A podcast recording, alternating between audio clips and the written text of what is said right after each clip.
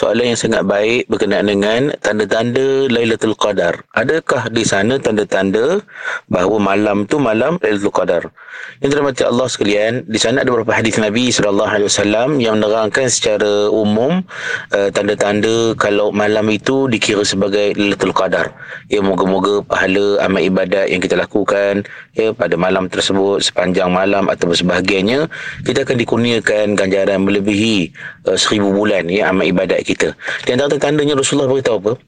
Rasulullah beritahu malam itu cuacanya, udaranya tidak panas dan tidak sejuk. Pada sederhana je dia punya udara, cuaca dia malam tu. Kemudian bulannya ya seperti bejana, separuh bejana. Separuh mana kalau bulatan penuh tu dia nampak separuh. Dia kata orang putih half moon kan tak? Tidak macam bulan sabit, dia macam ya separuh pada bulat.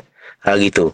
Kemudian tuan-tuan macam Allah sekalian, Nabi beritahu keesokan harinya matahari dia naik, dia terbit daripada ufuk timur dalam keadaan cahaya dia warna kemerah-merahan, dia tidak memancar bersinar begitu.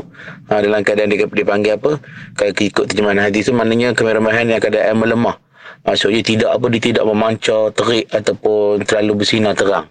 Itulah maknanya antara tanda-tanda yang boleh kita nak cam bahawa malam tersebut adalah Laylatul Qadar.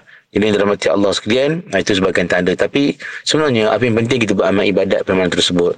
Sama ada kita jumpa tanda-tanda pelik, tanda-tanda ajaib, ya, jangan duk cari pokok sujud, ya, air pahit jadi beku kita pasang sepanjang-panjang malam kan. Jangan cari benda-benda pelik. Yang pentingnya apa yang amal ibadat kita buat pada malam tersebut untuk mencari ganjaran pahala melebihi 1000 bulan. Ya, jadi insya-Allah kita akan dapat kalau kita solat sepanjang malam ataupun malam tu kita ada solat-solat sunat ataupun kita berzikir, kita istighfar, selawat, kita baca Quran, buatlah apa-apa sahaja amalan sunat, insya-Allah pahalanya Tuhan akan kurniakan melebihi 1000 bulan.